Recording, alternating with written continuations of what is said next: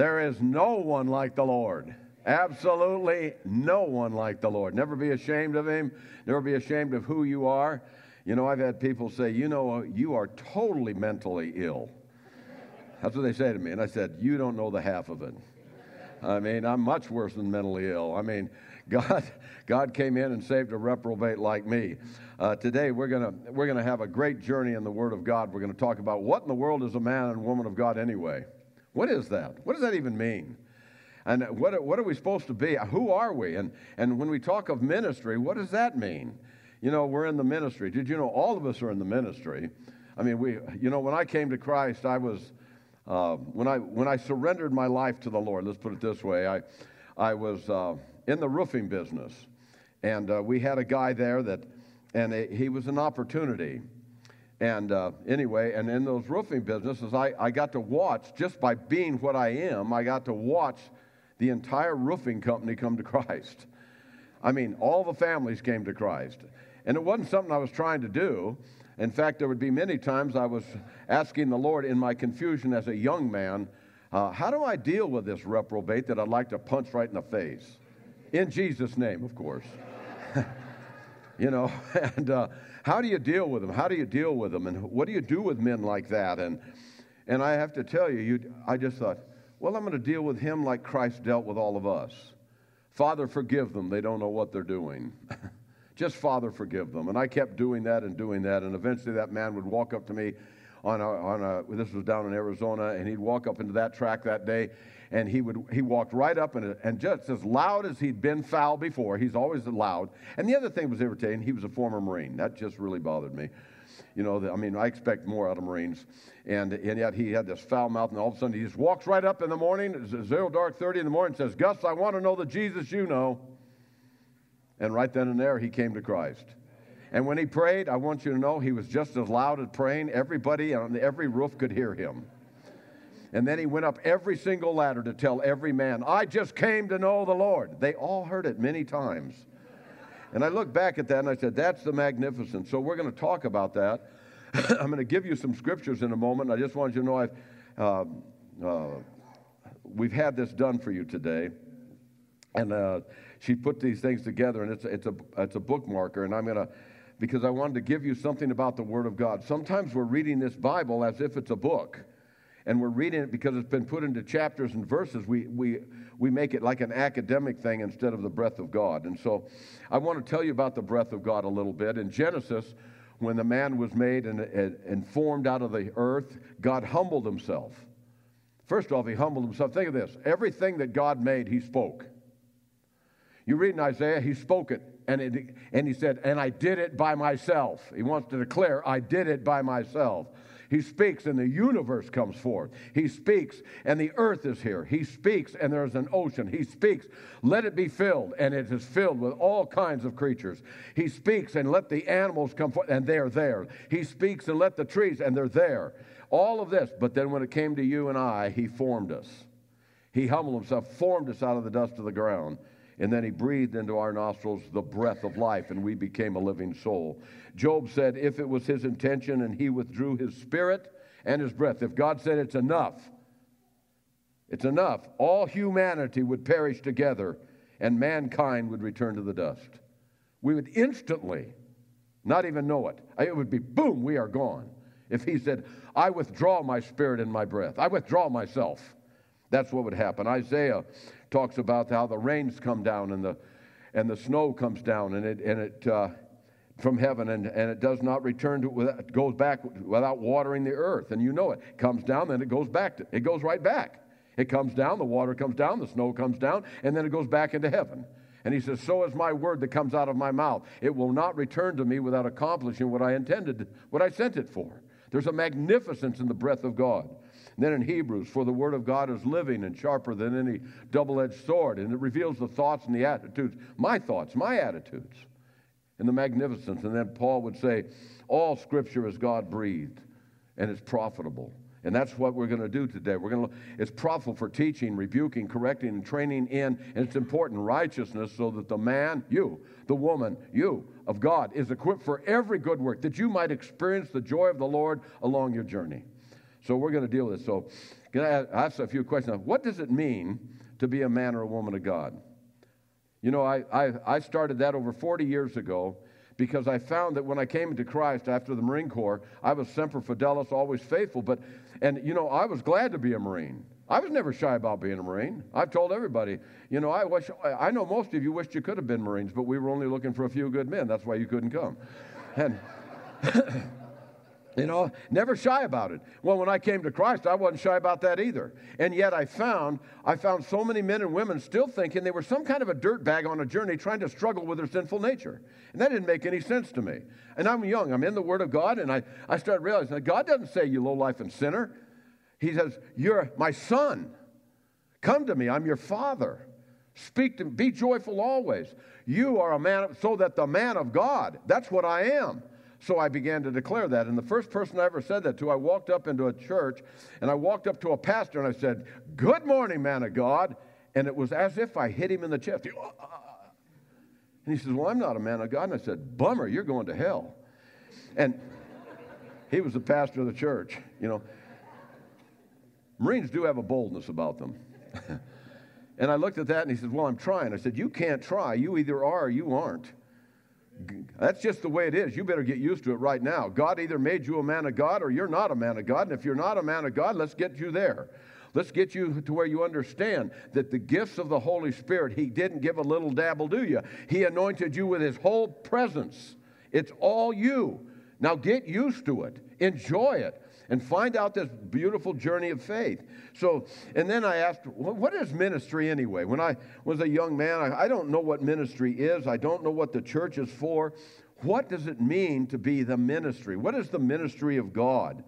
And so I want to take you through a little journey this morning. And I want to I want to remind you that what we're about to go into is not it's meant to be more than a uh, more than an exchange of information. It meant to be an encounter with life itself. We open the Word of God, and I'm in the presence of God. I'm in, in breath. When I teach pastors in, in how to lead and, and work and things, I say, never, never go into your office and prepare a sermon. Never. Go always into the presence of God and open His Word and let Him teach you the magnificence of who you are, what you are, where you're to be. Then apply it to your life and then write it down. and now go preach what you just learned what you're now applying. Otherwise, you're just passing on info which won't help anybody. We have to know that this breath is becomes our breath. The application is, what do I do? Why does God say these things? So I'm going to look at, if you want to look at Mark 12, 28 through 34 yesterday or yeah it was yesterday wasn't it band of brothers i gave them part of this but i'm gonna we're gonna go to the end of this thing and i wanted you to see something we're gonna talk about the kingdom of god today because we don't hear much about the kingdom of God today. We sing about the kingdom of God, but what is it? So, one of the teachers of the law came and heard them debating. Noticing that Jesus had given them a good answer, I always think that's funny to me. I don't know why. Did you notice he gave them a good answer? Isn't that cool? Jesus gave him a good answer. And he says, He asked him, Of all the commandments, which is the most important? And the most important one, Jesus answered, is this Hear, O Israel, hear, Israel, the Lord our God is one. Now that's important because he's gonna, they're going to hear about the Comforter. They're going to find out he's the Son of God, and yet he's God. There's gonna, he's going to know about the Father. The Lord our God is one. Love the Lord our God with all your heart, with all your soul, with all your mind, and with all your strength. The second is this love your neighbor as you love yourself. There is no greater commandments than these. Notice in the, he, he looked at him and he says, You know, he thought again, that was well said. He said, Well said, teacher, the man replied. To love him with all of your heart, to know that there is no other God, to love him with all your heart and with your understanding, with your strength, and to love your neighbor as yourself is more important than all the burnt offerings and sacrifices. Now listen to these words. It's more important than any sacrifice, any work you can do for Christ. It's more important than all the labor. So, whatever ministry is, it's not a bunch of labor. Ministry is about loving the Lord your God, learning to know the magnificence. You can't love Him well if you don't even like you, if you don't realize the new nature that's been rebirthed in us, if we can't celebrate, if we're still unashamed, still shamed all the time, or feeling guilty all the time, or I'm embarrassed all the time, or I'm fearful to express my love of God, I can't ever get there. Ministry is in this area and, and what it means to be a man of God. When Jesus knows, and he said, and to love your neighbor as yourself is more important than all burnt offerings and sacrifices. When Jesus saw that he had answered wisely, he said to him, Here it is, you're not far from the kingdom of God. You're really close. All of a sudden, you realize that everything here is relational. God loves you. When we find that the most important commandments, if you love the Lord, you keep his commandments. The most important commandments are relational, there always have been. That's why we have to talk well to each other. That's why we have to speak words of kindness to each other. That's why we were meant. The sinful nature always wants to get in a fight. I have never once had a quarrel with my wife because the Holy Spirit said, Get into her face. Not one time. Not one time have I ever had an argument with anybody. I've never had to yell at anybody in the power of the Holy Spirit. I've never been able to raise my hand and worship and then just chew you out. No, it's relationships. And somehow we've gotten that the idea of Christianity is doing. It's the doing, it's the labor. How much labor are you putting in? The labor comes out of the relationship. You never get tired in Christ. You, do, you can be physically fatigued where you have to go take a nap. I'm very successful at that. I'm very good at taking naps, aren't I, hon? I do that regularly. Keeps me good and healthy. But that, but you don't get fatigued emotionally or spiritually. so then we find not only are they relational, but they have something to do with the kingdom of God. So the kingdom of God must be relational. In fact, in Luke 4 43, our Lord says, I must preach the good news of the, the good news. But the word good news is, I must preach the gospel of the kingdom of God. I must preach the gospel of the kingdom of God. Now, remember what the gospel is. We need to always go back and remind ourselves. What is the gospel? Paul says, I am not ashamed of the gospel. I am not ashamed of the good news. Why? It is the power of God for what? For salvation. For in the gospel is a righteousness from God, a righteousness that is by faith from first to last. In other words, I'm trusting God. I believe God that what He said about me when I received Christ is all true, and I'm going to choose today to live there. Why? For the righteous man, the righteous woman always live by faith. That means when something, a storm comes into their life, they know what has God said? What do I know the Lord said to react here? Then I act upon it no matter what my sinful emotions are doing. I choose not to fight. I choose not to argue. I choose not to accuse. Why? Because God told me I have no condemnation. There's the beautiful part. So then, he says, I must preach the, this good news of the kingdom to other towns. Why? Because that's why I was sent. Now, isn't this amazing that Jesus Christ himself never talked about salvation and going to heaven? He talks about the kingdom. 100% he talks about the kingdom. Always the kingdom of God. Always. I must preach the, the gospel of the kingdom, the gospel of the kingdom. In Mark 9 1, I tell you the truth, some of you who are standing here, I tell you this is back then, will standing here will not taste death before you see the kingdom of God come. John writes in those famous words about being born again, because we use that all the time. Have you been born again? Have you been born again? Have you been born again? What, what is that? And we always translate that into salvation. That's not what God said. There was a man named Nicodemus, a Jewish religious leader who was a Pharisee. After dark, I always like that after dark. I don't know why this just seems funny to me. I, you know, I'd really like to go see Jesus, but I'm, I think I'm going to do it after dark. Why? I don't want the other Pharisees seeing what I'm about to do because there was a real tension going down here. So there's an honor with Jesus, to, to honor him. He's about to honor him, but there's also a fear of people, a fear that if I speak of Jesus or say that I'm beginning to think he's the Messiah, I'm going to get ridiculed, maybe kicked out of the synagogue, even though I'm a Pharisee. So after dark, one evening, he came to speak with Jesus. Rabbi, he said, we all know that God has sent you to teach us. Your miraculous signs are evidence that God is with you. Jesus replied, I tell, right off the get go, I tell you the truth. Unless you are born again, you cannot enter the kingdom of God. I tell you, unless you are born again, rebirthed, you, Nicodemus, you will never see the kingdom of God. You will never enter the kingdom of God. Now, Nicodemus, you know the stories in confusion. What do you mean? Explained Nicodemus. How can a man, when he is old, go back into his mother's womb and be born again? Jesus replied, I assure you, no one can enter the kingdom of God, the kingdom of God, without being born of water and of spirit. What do you mean? Humans can reproduce only human life, but the Holy Spirit gives birth to spiritual life. And we, we know in, in John 4, when he's talking to the Samaritan woman, God is spirit, and they that worship must worship in spirit and truth, for this is who the Lord is seeking. For our salvation, that which we call being born again, has to do with our relationship with the kingdom. People always asking me, How in the world do you stay like this? They've asked my wife many times, Is he like this all the time? And she goes, Yeah, I live with him. He's like this. Why? Because, and she, oh, by the way, when we got married, I wasn't like this. I wasn't walking like this, was I?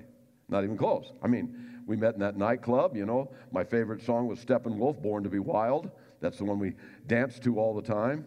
And all of a sudden, God invades my life, and I am changed. And I am changed. I'm on a new journey. And all of a sudden, my wife and I, we're, we're, we're trying to experience the joy of this kingdom. What in the world is this kingdom? In fact, the kingdom of God is so present in the first century that all of Paul's admonitions, all of Paul's admonitions to the church is the kingdom of God. Everything he spoke about is the kingdom of God. Romans is the kingdom of God. Corinthians is the kingdom of God. Galatians is the kingdom of God. Everything is that. In fact, he says in 1 Corinthians 6, Do you not know? Do you not know that the wicked will not inherit the kingdom of God? Do you not know? Are you completely unaware that if we stay in where we were born, we will not enter the kingdom of God? God has a plan. Do not deceive yourself. Do not be deceived. Neither the sexually immoral, nor idolaters, nor adulterers, nor male prostitutes, nor homosexual offenders, nor thieves, nor the greedy, nor drunkards, nor people who slander, nor swindlers will inherit the kingdom of God. Yola bole. That sounds pretty serious, doesn't it? Amen? You can talk back. You can say amen, kind of thing. I, will tell you a story one day about amen. The acts of the, uh, Galatians 5, the acts of the sinful nature are obvious. Well, of course they're obvious. Sexual immorality, impurity, debauchery, idolatry, witchcraft, hatred, discord, jealousy. How about this? Fits of rage. I had that gift when I was younger. I had the gift of anger selfish ambition, dissensions. How about dissensions? Causing factions, envy, drunkenness, orgies, and the like. I warn you, as I did before, that those who live like this will not inherit. They will not inherit the kingdom of God. They will not inherit. This is an absolute. Those that live like this, those that have not been rebirthed, those who stay in that condition, those that slander, those that cause factions, those that do all the sexual stuff, all the orgies and all that kind of stuff, those that have hatred, they will not inherit the kingdom of God. Wow. Luke says, well, when Christ said this, what, he was asked again about the kingdom. He says, What shall I compare the kingdom of God to? How can I compare it? What, I want to give you a picture of the kingdom. It's like yeast that a woman took and mixed into a large amount of flour until it worked through the dough. When I was a young man, um, my dad, my dad was a former Marine and, and, he was a tough man, but the other thing he liked to, is to bake. My dad loved to bake. And when he would, he would get this flour, and I was a very active young man uh, when I grew up, always full of energy, and he would have me come in and and I don't know how you to bake. I don't, I'm not a baker, but all I do is have these memories. My dad would have this big lump of dough, and it was like a lump, okay? And I don't know how he did it, but I remember when I was a kid, he, they used to have these little packages called Fleischmann's or something, and they were yeast, okay? I don't know what he did with them, but he, except he opened them. And then he would put this yeast into this flat dough, and then he would do this, and he would let me come in and pound it. And I would just keep pounding it and moving it and pounding it. And, you know, I was like the energy bunny kind of thing, you know, just I was having so much fun. I could beat on it and beat on and beat on and beat on it. And I, I loved doing things like that. And then eventually, he would cover it with a towel. And all of a sudden, I would notice that this, this thing would rise. And then I could beat on it again. Okay? He'd let me beat it on it again, and it would rise. And then I'd beat it on it again, and it would rise. And I would beat it on it again. And, it would, and I, I used to think when I was little, like it was magic. Man, I don't know how Dad did this, but this is like way cool. No matter how I slam this stuff down, it rises. I slam it down. It just keeps getting bigger. And I look back and now, what does God say about the kingdom? Let me compare the kingdom of God to you. It's what is the kingdom of God? It's like yeast that a woman took into a large amount of flour and it worked into the dough. God says the kingdom is here and I'm going to work it into you. I'm going to work it into you that no matter whatever happens, my kingdom will be in you. Something's going to happen to you. It's going to be noticeable. You're not dead dough, you're going to be a living dough. It's going to be alive. Something will happen to you. That's what it means. So I said, Well, where is it? Once having been asked where the kingdom of God would come, when, it would come, Jesus replied, The kingdom of God will not come by your careful observation, nor will people say, There it is or here it is for the kingdom of God is in you. So the beauty is, for you and I, this is the exciting thing. What is salvation? What does it mean to be a man of God? Why does he say test yourself in 2 Corinthians 13 5? Test yourself, examine yourself. You examine yourself. Quit examining somebody else. You examine yourself. If you examine, test yourself, is that Jesus Christ is in you, unless that's the least, unless indeed you fail the test. What's the failing of the test? There's no kingdom in there. there is no kingdom in there. The kingdom of God is not in you. That's the failing of the test because He put it in us. All of it, 100%. So, what is it? what is the kingdom of God? Romans 14, 17, and 18. For the kingdom of God is not a matter of eating, and drinking. It's not a bunch of regulations, okay? That's the idea. The kingdom of God is righteousness, peace, and joy in the Holy Spirit. For he who serves Christ in this way is pleasing to God and approved of by men. What do you mean approved by men? When the kingdom of God is in the center, when the kingdom of God is in a man, when it's been worked through in a woman, and God is working it. Now, understand, to work it in you, God has got to give you trouble. He's got to let trouble heartaches. I call them wonderful opportunities. They're just opportunities. He's got to let them come to your door. They've got to be worked into you. It needs to work. It's just like I used to beat on that stuff. It's worked into you, it's worked into you, and all of a sudden, righteousness starts to come out and peace starts to come out. The kingdom of God is what we were intended for. It's magnificent. It is our ministry, it's who we are. So I'll just give you a brief, brief definition, okay? So, righteousness, peace, and joy in the Holy Spirit he who serves Christ in this way is pleasing to God and approved of by men. By the way, approved of by men is, means people like you.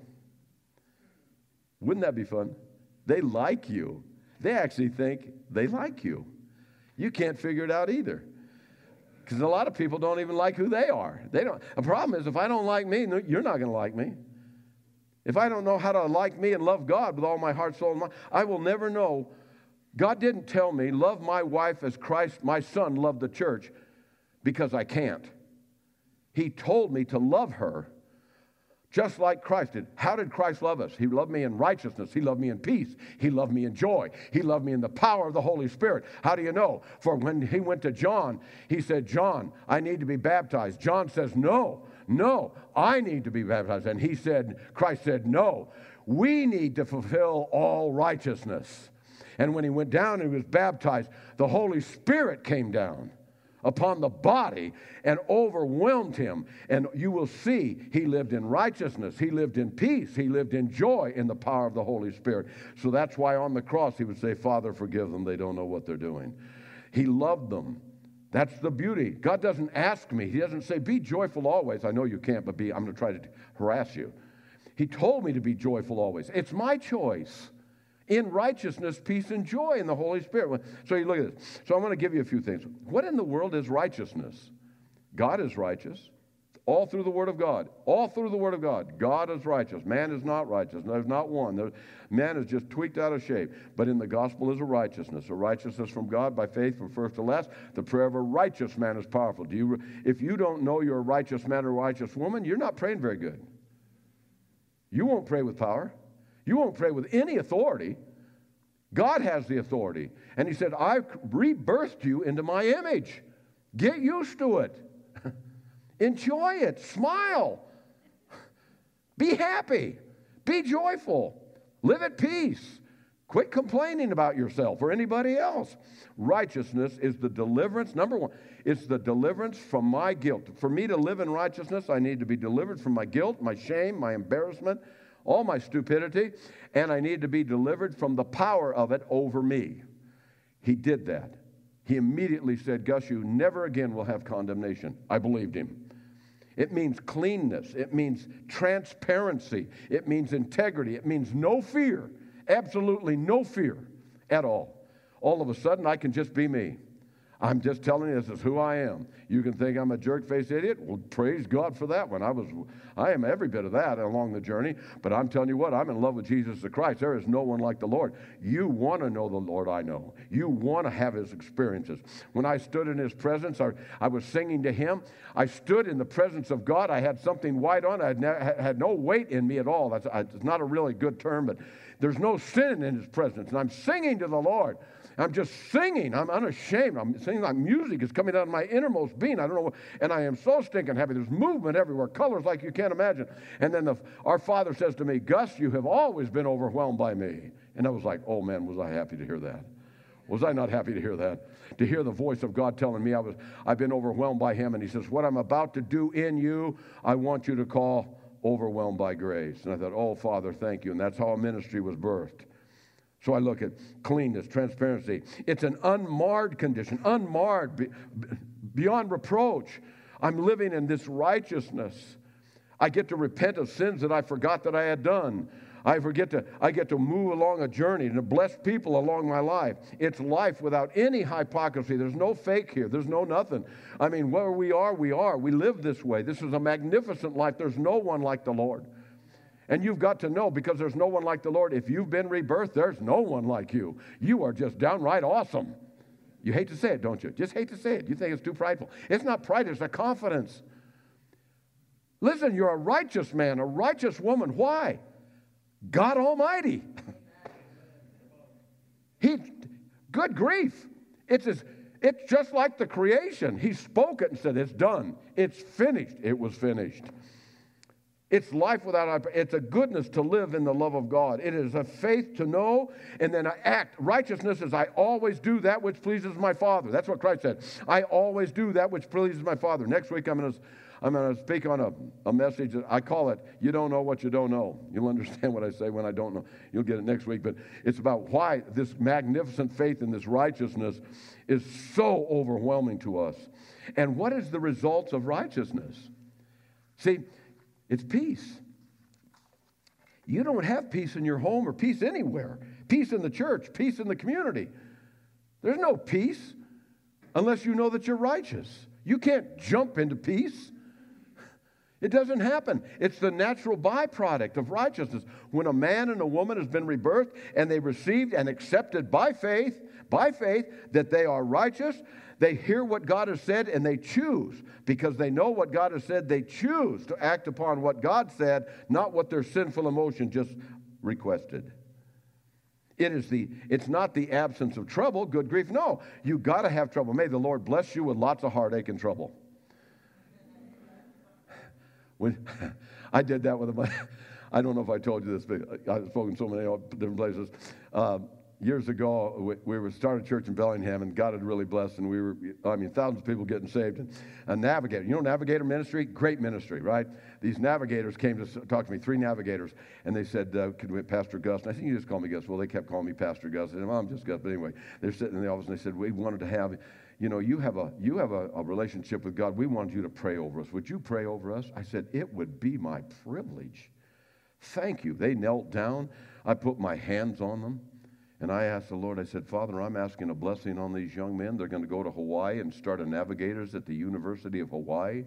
May you bless them with heartache. May you bless them with trouble. May you bless them with unbelievable dark days. May they be so dark that they have to scream out to you in the magnificence of your kingdom and your righteousness. And, and I went on and on and on. In the love of Jesus the Christ, amen. These men looked up at me and they said, That's not exactly what we were thinking.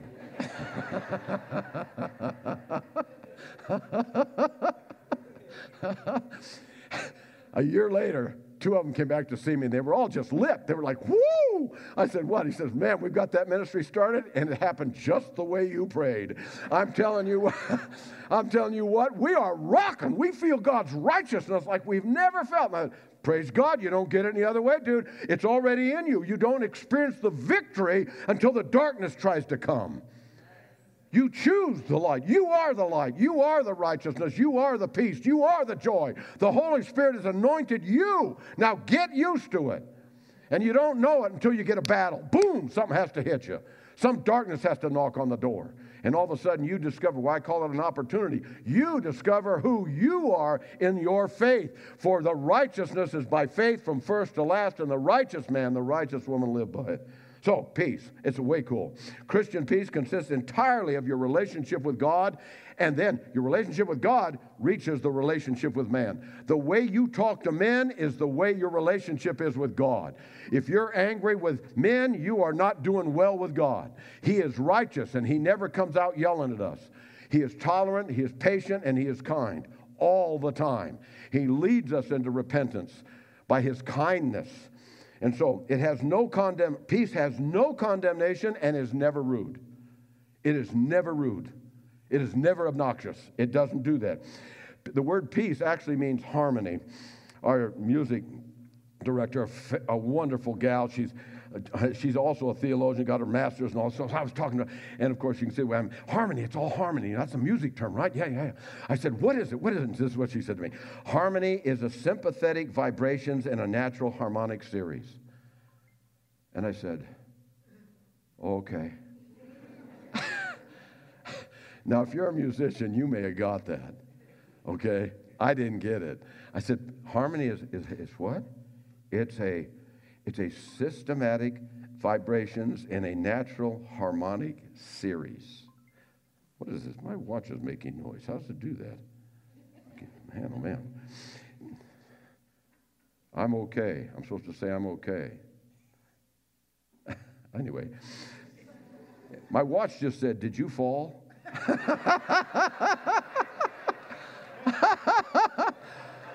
is that too cool? Uh, I don't think so. it just asked me that. That's what it just did. Did you fall? What kind of a watch is this? Anyway, we just got it yesterday.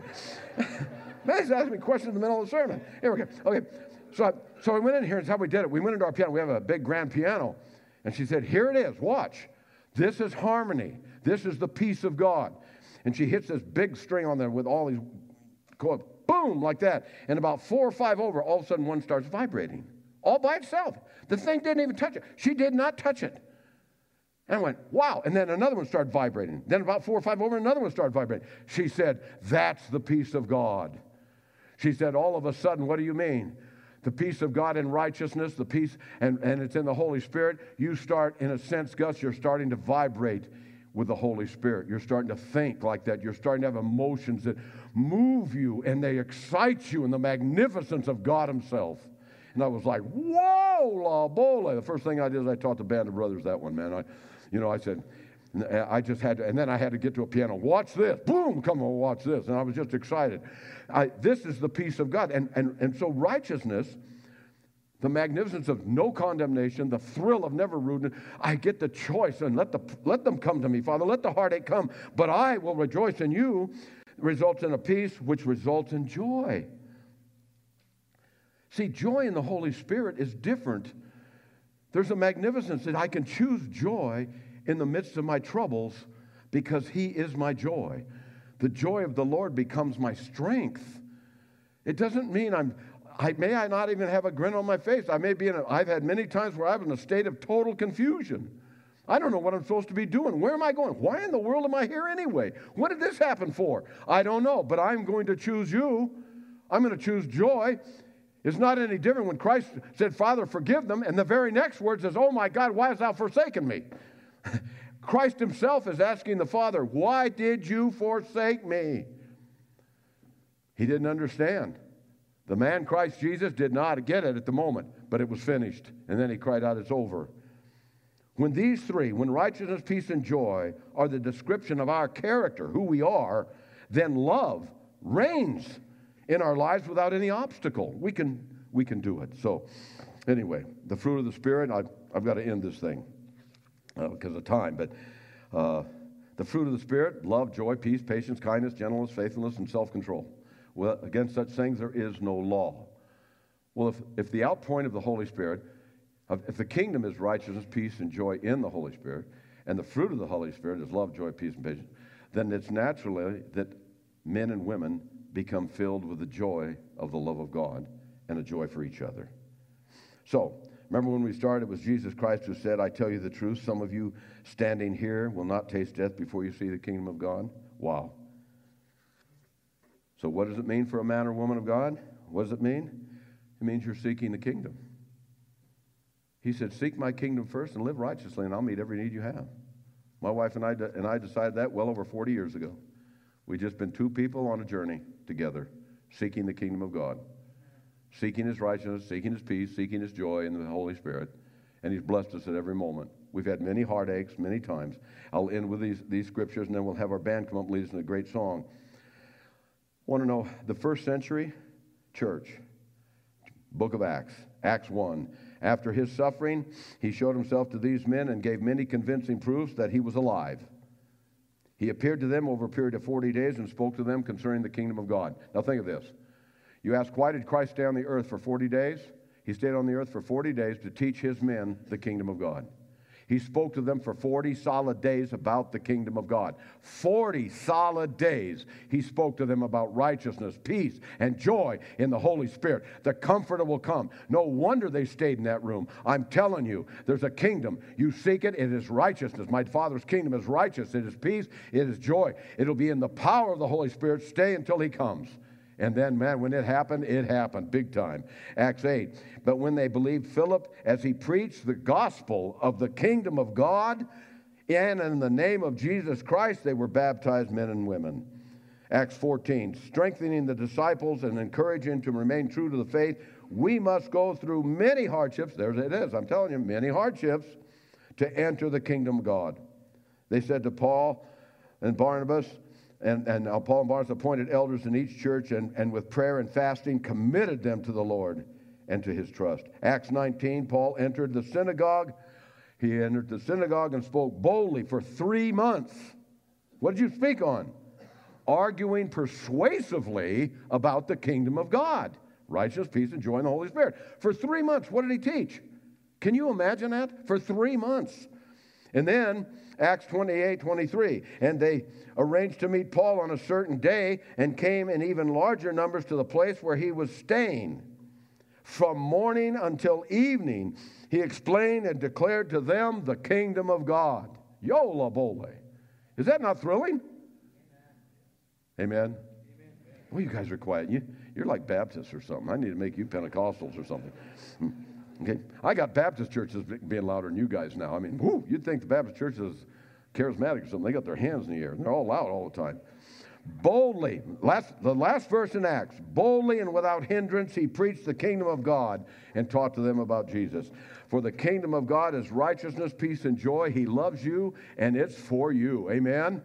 Amen. Never be ashamed. Let the troubles come, Lord, but I'm going to tell you what, we're going to rock with them. We're going to choose God every single time. Every time He says something, have this attitude in yourself, then I'm going to have the attitude of Christ. When He says, love your wife like I loved you, then I'm going to love. I'm learning all the time, and I've always told my wife, you know, since we were young, and I've been trying this for a lot of years now, and I'm, I'm trying to get better and better all the time. And I said, honey, by the time I get my act truly together, I'm going to hit the compost pile. I just know it's going to happen. You know, and that's why I got in that rig I got out there, I have a sign Old age is coming at a really bad time. I went, finally, I'm getting it, you know. Well, that's not how our band come up. They're going to lead us in worship. Let's stand and let's be unashamed of the gospel of Jesus the Christ. Amen. Amen.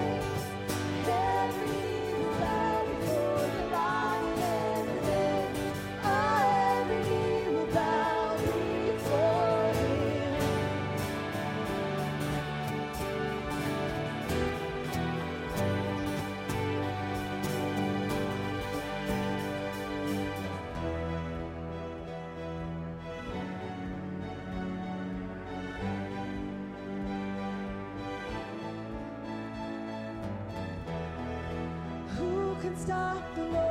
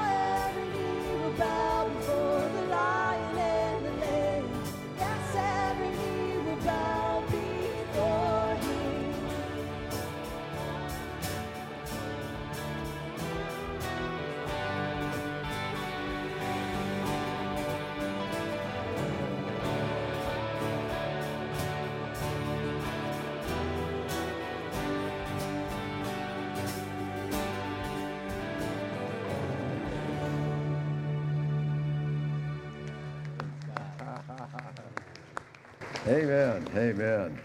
Wow, that was awesome. That was just flat out awesome. Thank you so much for that.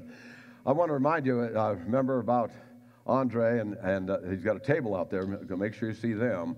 And then if you'd like one of those bookmarkers, it's over on the book table I got there. And I, I also want to just make a statement. I've, I've been here for three weeks now, and I want you to know that you have absolutely an outstanding elder team. Your men of God here are blessed. Amen. They're a great elder team. In fact, Neil Anderson is an elder, and this man is about to go preach in another church. And I thought, what a gracious man, Neil. Thank you for loving our Lord so much. And we're going to pray a blessing on you and then pray a blessing on, on Neil as he goes to proclaim the, mighty, the word of God. Amen. Amen. Father, we just come to present you before you who we are and the magnificence of Christ and Christ alone. Thank you for the kingdom that is within us. Thank you that we're seeking the kingdom. I'm asking for every man, woman, boy, and girl here, they would experience your presence of kingdom, peace, and joy in the Holy Spirit. Thank you for Neil, Lord. Thank you for his great love of you. Thank you for the years of his service to you. Thank you for the ministry that pours out of a heart that is so filled with joy to you. Thank you for the knowledge and the experiences you've given to him and for the people he's going to proclaim your eternal breath to. Thank you for this day. May your blessings go with your sons and daughters. May they delight in you and may they feel the wonderful pleasure of granting them the desires of their heart as they rejoice in you. Thank you for this wonderful morning together in the love of Jesus the Christ. Amen. God bless. Thank you for being here. Have a great day.